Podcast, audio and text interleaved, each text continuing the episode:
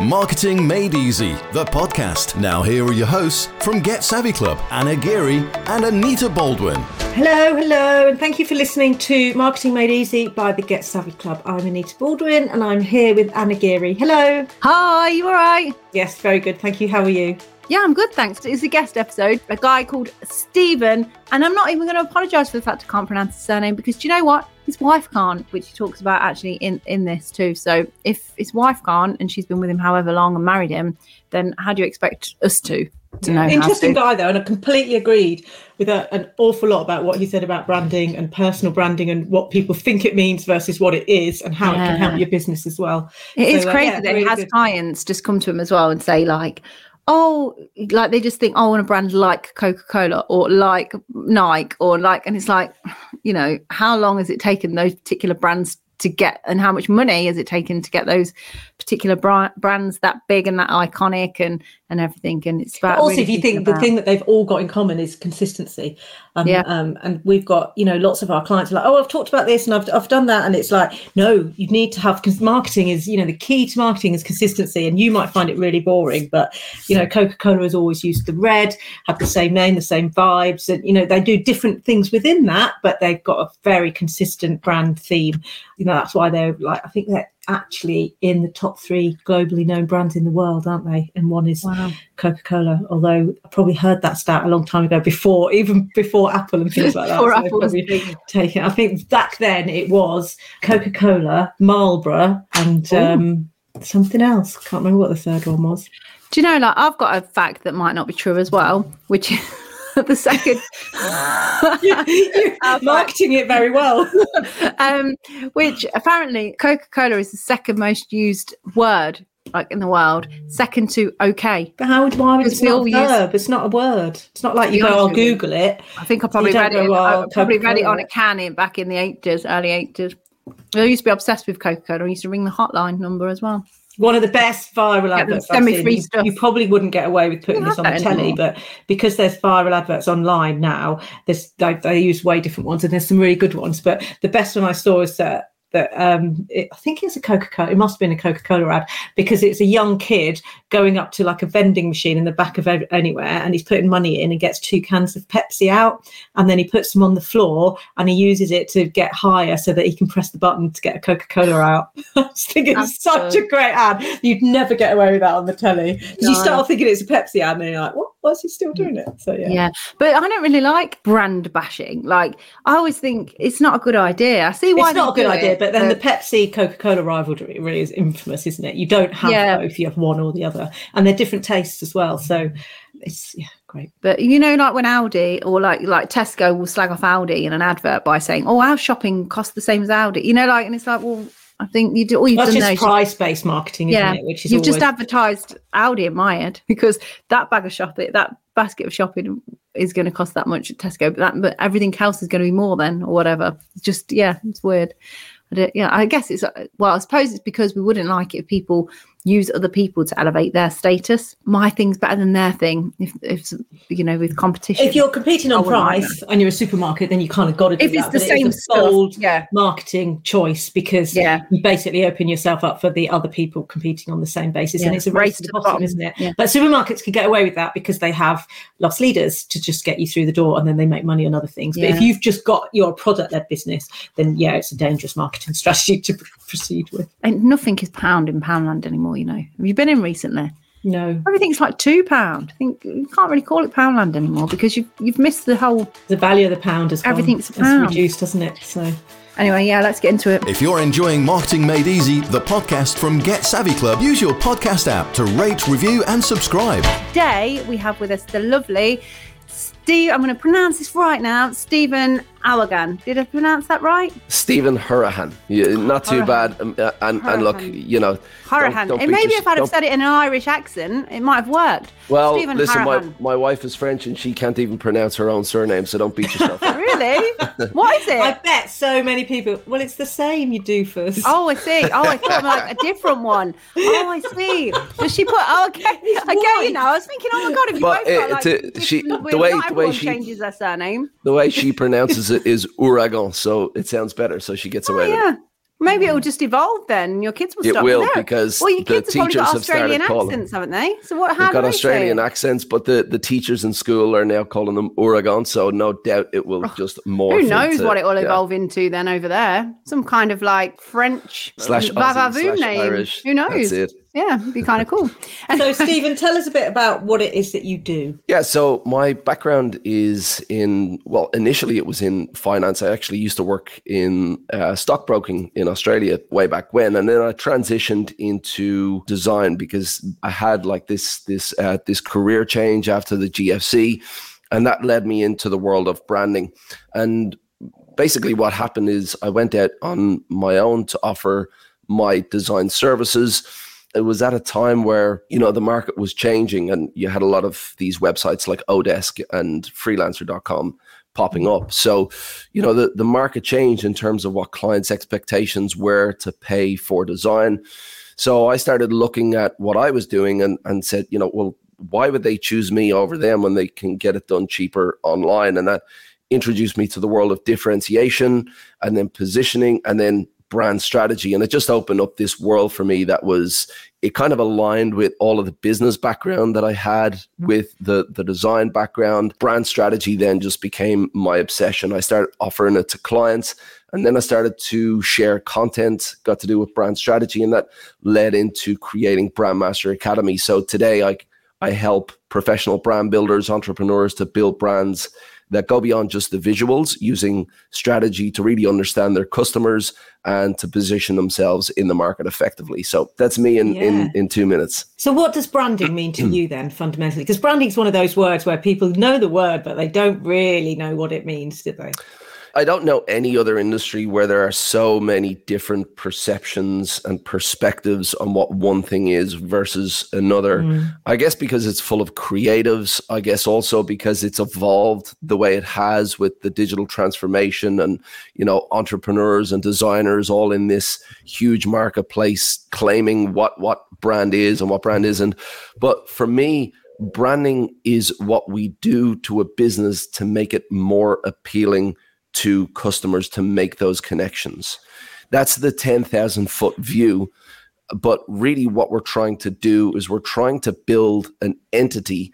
Most people think of it as a corporate entity. I think of it more as a human entity to make connections, to make our business more relevant to a certain group of people so that they choose us over our competitors. So, in a nutshell, that's what branding is. I know a lot of people see it as how a brand looks, how a brand feels, the visuals, the logo. That's the surface. That's about 10% of what your brand is. Underneath the surface is everything that you're going to create to give your audience a reason to choose you over the rest. So, you know, it, it goes so much deeper than that. And there's a massive education gap in the market that I'm trying to help close so that entrepreneurs understand when they say they want to build a brand, what they actually want to build. And professional brand builders can kind of come closer to the table to give them what they need. Branding is why Apple is worth way more than Samsung when they actually sell four times as many handsets as Apple do. And that's Yeah, purely down to brand, isn't it? Absolutely. Uh, Look, Apple is the absolute poster child when it comes to to to branding because they tick every single box in terms of you know what positioning is. They've created meaning in the market where we look at Apple. Certainly, if you're an Apple user, you look at Apple as someone who is a partner in your life, someone who you trust. You know, you, you think of Apple and you have all of these connections and associations and emotional attachments come up. And at the end of the day, this is just a business. This is just a corporate entity that is supposedly giving us something for the money that we hand over. But we have a relationship with this business because of the brand that they've built. So Apple's a, perfect example, but there are so many other examples of how businesses can put a meaning into the market and use that meaning to build relationships and then to beat their competitors in terms of giving their audience a reason to choose them. And they can, if you're Apple, you can do it at levels where your price point is just nowhere near everybody else. But it's just as achievable for small businesses, do you think? Yes, 100%. Now we have to approach it in a different way as a small business. I can't tell you how many times I've sat down with a client, they have these ideas of what branding is, and they say something like, I want something like an Apple or I want something like a, a, a Nike and you know give me a hundred million dollars then. Yeah and, and, and I'll and get what, started. and, and what what you have to do in that moment is is try to explain the idea. Well you don't necessarily like the apple logo because of the logo. You don't necessarily like the nike logo because of the logo. You like those logos because they are a visual cue that brings you back to the associations that you have with that brand and those brand associations are built over countless touch points over countless years with with a consistent brand experience. Do you know what happened to me? Like literally yesterday breakfast on the radio came, you know, the uh, holiday is coming music that's we know is like Yes, Coca Cola. Coke, yeah. And um, it was obviously an advert for Coca Cola. Never mentioned Coca Cola, nothing at all. It was just literally, I was like, Did you hear that, Rocky? That's my son. He's 10. Like, that's that's the Coca Cola advert. And he went, He was like, Oh, oh, is it? Because he doesn't hasn't doesn't have that like into his brain as yet. Um, but I just thought it's not at all mentioned Coca Cola one bit. But I it's a teaser it's a I'm- teaser ad though isn't it because Yeah. that, that would have been part of a bigger campaign bigger campaign. Well- but I, I was like, so here I am sit, thinking of like the Santa, the the the, the Coca Cola truck, co- getting Coca Cola in for Christmas or whatever, just from that l- little tiny bit of music. So yeah, that just Uh, that my that's a perfect that's a perfect example of how brands create assets that stand alone to create that association. So for example, if you see the Nike swoosh, how do you know that's Nike if it doesn't have the name? So they've created that brand asset so that you make those associations even though there's no name. In the same way that Coke has done that with that jingle, you just hear the jingle. There's no mention of the name, there's no sign of the logo, yet they've created a brand asset so that you come back to Coke through that jingle. So, yeah, so it. But you're I- right, I- that comes back to consistency as well. So Nike have always used that Hmm. swoosh and, and um, Coca-Cola have used the Christmas advert for like decades. And Hmm. Mars, the same is right, true of the Mars font. You can just see the M and know it's Mars because they Yeah. own that font. And Yeah, uh, and, and and that's right across the spectrum. Like at every single touch point, brands use assets to make their brand more memorable. So it could be mm. a tagline, it could be a logo, it could be a jingle. You know, the sound that that you hear when you open the Netflix app. These are all associations created by brands as assets to make their brand more memorable in the consumer's mind. But coming back to your question earlier on, can small businesses build brands? Yes, they can. But where they need to focus on first and foremost is to provide their audience with meaning. If Nike was to start tomorrow and no one knew who Nike was, could they have a tagline saying, just do it? Probably not, because they're not mm-hmm. providing us with any meaning as to who they are, what they mean, to how they can improve our lives. And as a small business, that's where you need to focus. You need to focus on what you want your audience to know about your brand, what you want them to understand about the value that you can bring to them and how you're different from your competitors. And if you lead with messaging like that, then you might get your messages to stick. But that's how small businesses need to approach branding. It's not looking at, at 20 years into the future and having this idealistic image of what your brand could be like. It's Yeah. how do I give meaning now that's valuable to them that will make them remember our brand and that will make them choose us over our competitors. yeah. we like familiarity, don't we? We like to feel like we know something and it's stable. So just the consistency of like picking what you stand for and consistently going out and making people have that same feeling will make someone pick you over Well, that that someone else. that familiarity is actually something that that I'm I'm huge on that we don't talk enough about in branding. So, for example, if I was to walk into a room in Tokyo, it was full of business people, and then I heard I didn't see somebody, but I heard an accent from my hometown in Ireland. That sense of familiarity would make me turn around, and it would make me feel a sense of belonging. That that Yeah. sense of safety.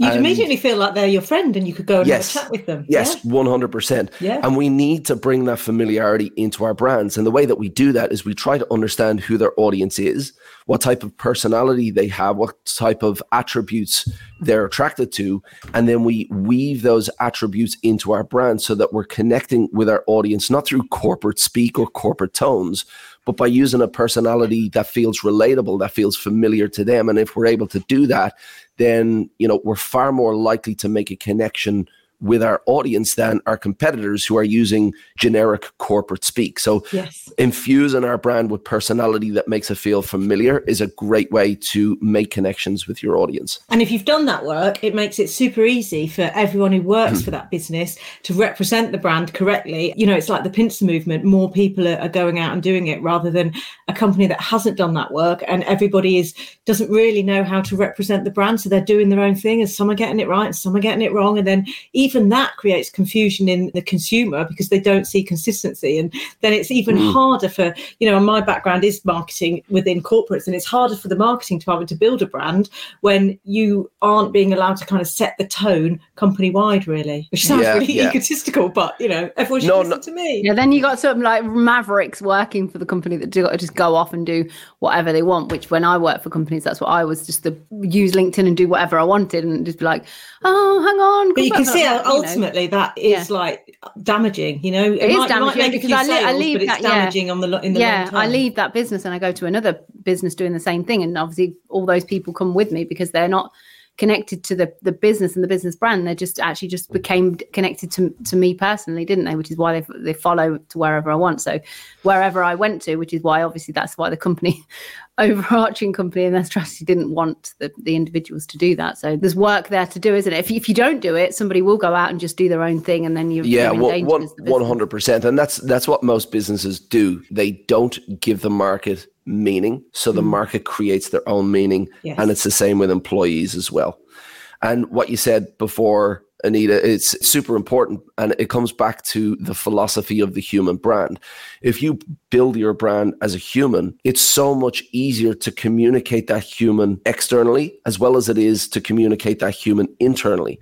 Yeah. And, you know, if if we work for, you know, a, a, corporate entity sitting in a cubicle where we've got no connection to the leadership, we've got no connection to what the business is doing for people, then we're not going to go into that role and give our best every single day because we hate our job. We hate working there. We we pray for for five o'clock in the evening. We pray for Friday so we can get out of that office.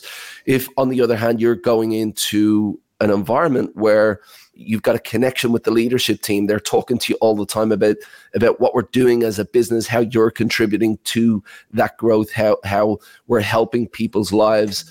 That's when you can feel a sense of connection to your work. Even if you're answering customer service emails and you've just come out of a meeting with the leadership team talking about the brand and talking about what we mean how is that email going to look compared to somebody who's in a corporate environment pissed off at their job, not liking what they're doing. They're going to be two completely different emails. Therefore, the experience on the other side, the brand experience, is going to be completely different as well.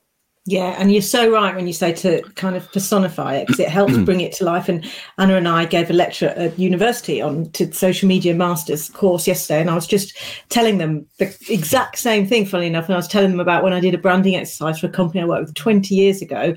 Well, our agency asked this on our behalf: if we were a character in Coronation Street, who would it be? And they came up with Roy Cropper, who I don't know. They were too young in the audience yesterday to even know who he was. It was massively like it was but, massively um, like wasted, wasn't it? Basically, it, um, basically he was just like stable, secure, trustworthy, dull. You wouldn't want to get sat next to him at the pub, you know. And we were like hurt and horrified, but it was a really it brought it to life in a way that none of if they'd just said these words to us, it wouldn't have done at all. So it was a really, really good exercise, and it stuck with me in my career. Yeah, I love those exercises, and when you work with clients, they're the I thought exercises. you were going to say, "I love Roy Cropper." There, I just that's what. No, no, I I love mm. assigning brands to things that we know, things that we're familiar with, whether it's yeah. movie characters, yeah. you know, someone for from Coronation Street or EastEnders, you know, someone who we can relate to because as soon as you hear that name, all of these associations pop up and it gives you more meaning compared to just those words on their own. Yes. And when you're able to look at your brand like that and you're able to to realize that your brand is out there in the market representing your business as this entity, how much human aspect you give that entity is entirely up to you.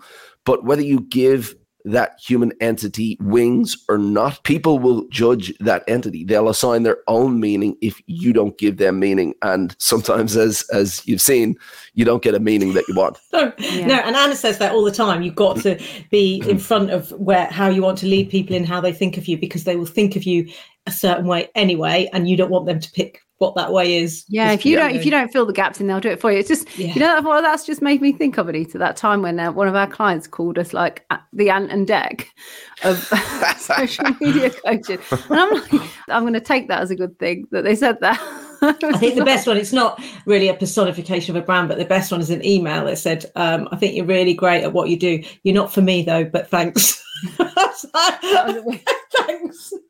Not It's like, it's like it's like being let down on the playground when you're when you're 12 years of age. I, I don't personally I li- like you. I like you can as a see fr- why some I people like you I as a can friend. understand the how other people get it, but I don't. Yeah, yeah, awesome. Yeah. which is fine though, because that's what it's about. You want the right people coming to you, and the the right. Nothing, nothing is harder than say somebody's. I don't know. Like we we end up talking to somebody that don't already know us, so they haven't listened to the podcast, they haven't watched it on social media, they don't know anything about us, and somehow we're in front of them, and they what they're interested in our services. I don't know. Maybe somebody's put them onto us, or or they've seen one thing. All of a sudden, you've got like justify yourself as to why you can help them. But actually, if they'd have been around us and knew the brand a bit, it's not even a sale. It's just like, well, what do you want to do? And this is what mm. we do. This is how we can help you. And it's it just is just easier. And it's really odd when it comes back to that different sort of dynamic of they're waiting for you to prove yourself and to sell yourself. So when I used to do sales when I did recruitment years ago, and you'd go on a client meeting, it was very much like that. Like, why should you use them? And you were you were going in like, right, you're gonna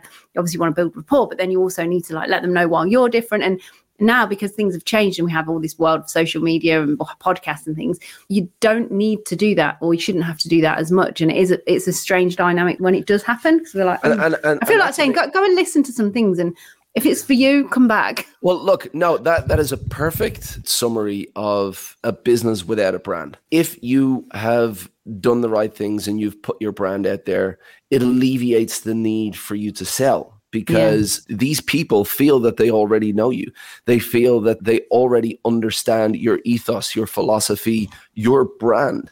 And if they have been exposed to your brand, your brand does the selling on your behalf. So when you get that opportunity to sit down, they're not waiting for you to sell them anything. And in fact, it puts you in an authoritative position because you're able to then assume the role of a guide and you turn the tables on that. You just ask them questions, and all of a sudden, they're in a position where they have to answer your questions to prove to you why they should work with you.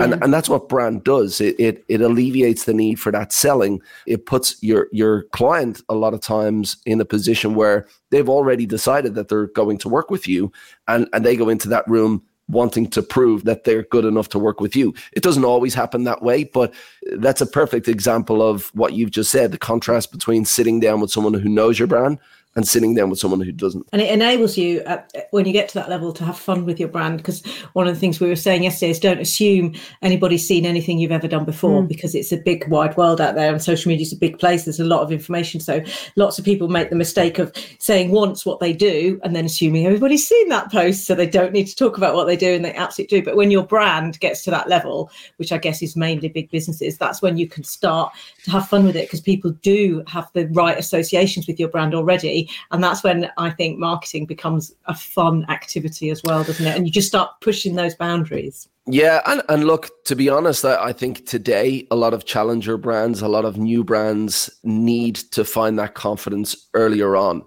to have fun with their brand earlier on, because a lot of people go into the market and they try to look at their competitors to find out what's working. They go out and try and replicate that, and all of a sudden you have all of these cookie cutter solutions where everybody looks and sounds the same. You just put yourself in a more crowded Yeah, arena, you see it in the don't you? coaching industry a lot, don't you? See it in the coach, you know, you see it in the coaching industry so so much. Like somebody's a successful coach, and then all these people want to be a successful coach like that, so they copy literally the the same Instagram colors and far like the fonts and the the things that they're saying, and it's like, no, you can't. Yeah. You know. you Oh, can't be a listen, I I had. I had somebody on YouTube who who wanted to replicate my stuff, and and they literally said mm. word for word what I was saying, and not only that, took my email drip sequence and put it on their sequence, email for email.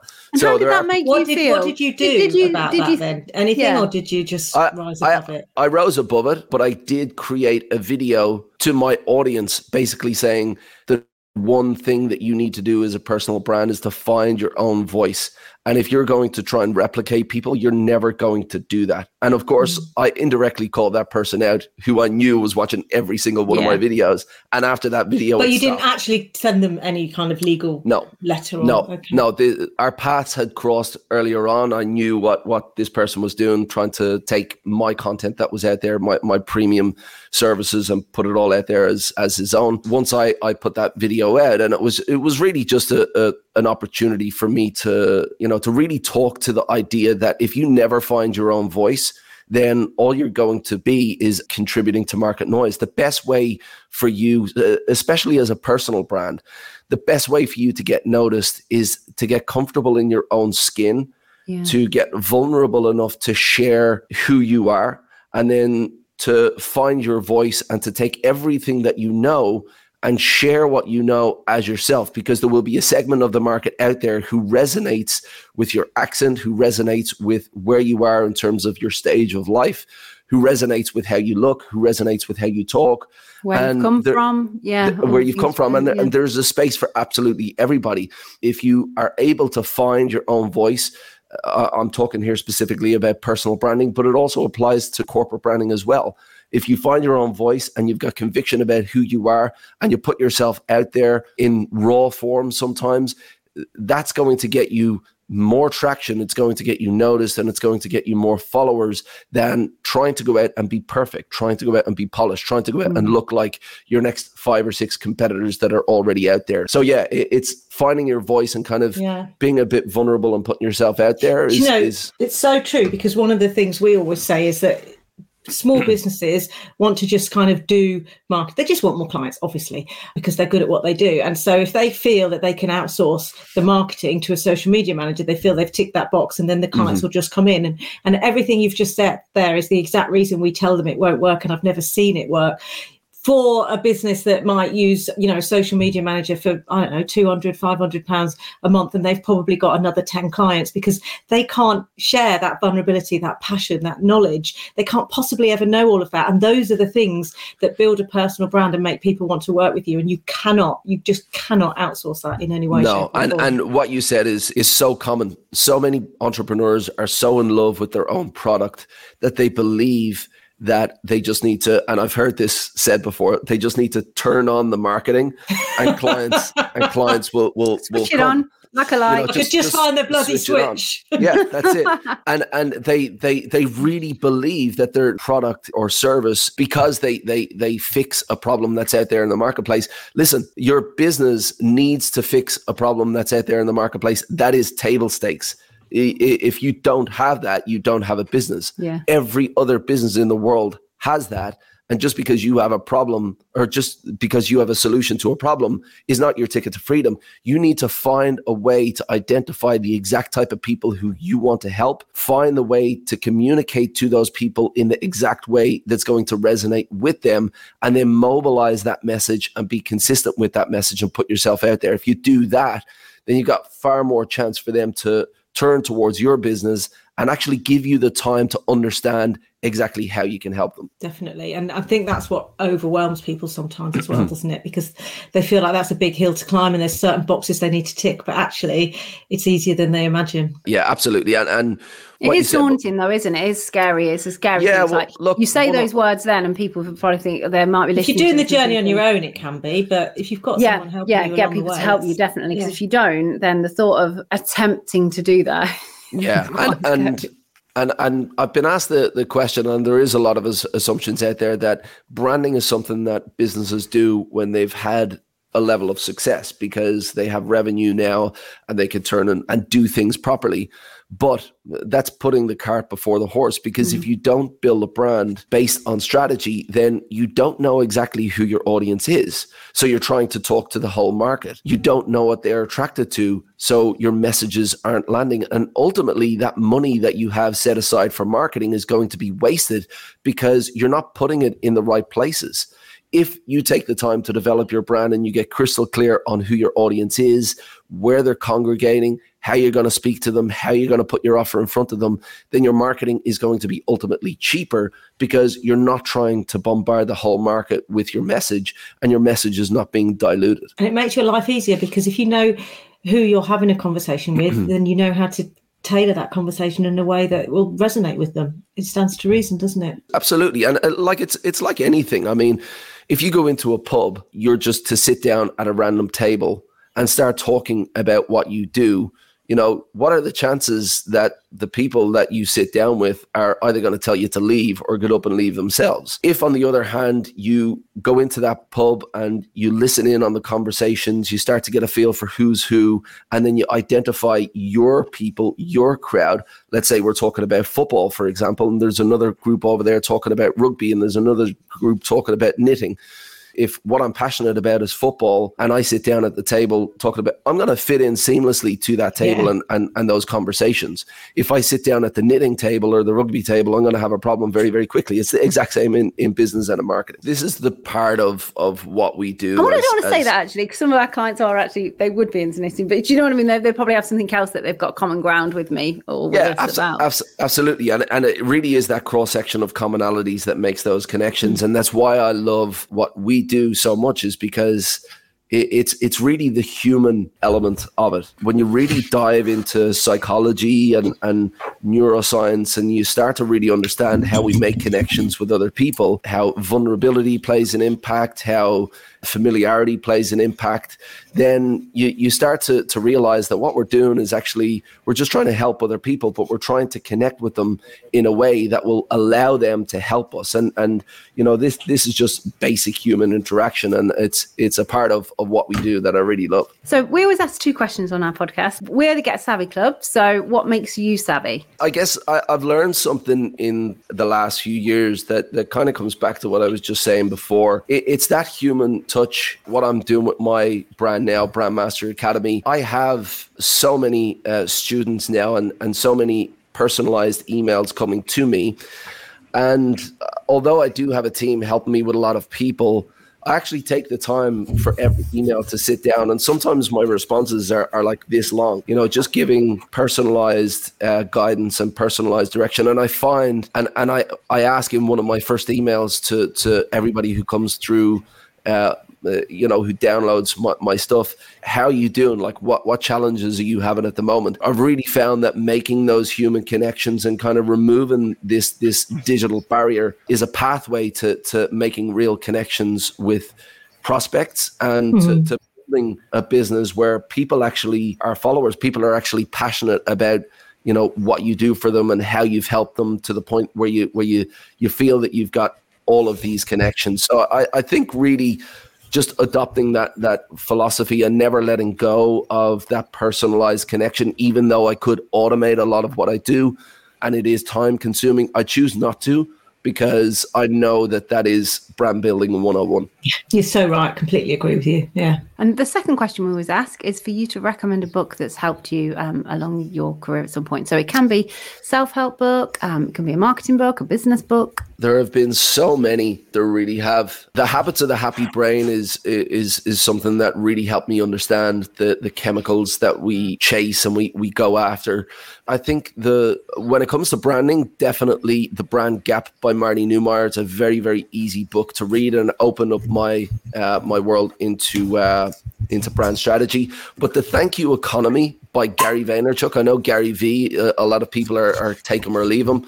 That that kind of opened up this idea of human connection and empathy. That's a philosophy that stayed with me, and it's it's what I just spoke about in the last answer as well. So I know I've given you three books there, but uh, no, all three, good. Those three are pretty good. That's good. So where can people find you if they want to um, find out more about you? Yeah, brandmasteracademy.com or search Brandmaster Academy on YouTube. Follow the, the White Rabbit, and uh, you know you'll you'll learn tons from there. If you're enjoying Marketing Made Easy, the podcast from Get Savvy Club, use your podcast app to rate, review, and subscribe. Awesome. So we told you it's interesting, and branding is about so much more than just you know your color and your logo. Um, and there's absolutely no reason why, if you're just a one man band and you are your business, you can't have a personal brand. Just decide what it is and start going out and like epitomizing it in everything you do. And that's that's the key to it, really. Yeah, keep showing up. Bore yourself. If you're not boring yourself on your story, what you're about, and showing, then you're not doing it enough. You're not getting out there enough. You're not embodying your brand enough. You've got to. Yeah, just because you've said it once doesn't mean Yeah. people have heard it. And even if they've heard it, doesn't mean it's gone in. How much stuff do we hear all day, every day? I don't even like my kids will go, oh, I told you that. And I was like, Did you? They went, Yeah, you said okay. Did I? And I still don't remember what they've said to me. So um, Cheeky. they always ask us things that we'd normally say no to, don't they? When we're about to do a podcast or something like that, they wait until that time. They go, "Oh, can I go?" Like my son, when me and Anita, me and Anita jumped on to do this, and, oh, come on, can I go on Roblox? And I just hmm. because we've, we're doing this, it's in between Christmas and New Year. I was like, "Yeah, yeah." What? clever and manipulative. That's Yes. So yeah, if we can't even remember what our nearest and dearest is telling us, there's no way we're remembering what somebody we don't even know on social media has said before. So say it again and again and again and again and again till it has some traction. All right then, whatever it is you're doing today or whatever time of day it is, enjoy the rest of the day and we will speak to you on the next episode. Bye bye. later. Bye. That was Marketing Made Easy, the podcast from Get Savvy Club. If you enjoyed it, connect with us on social media. Just search Get Savvy Club.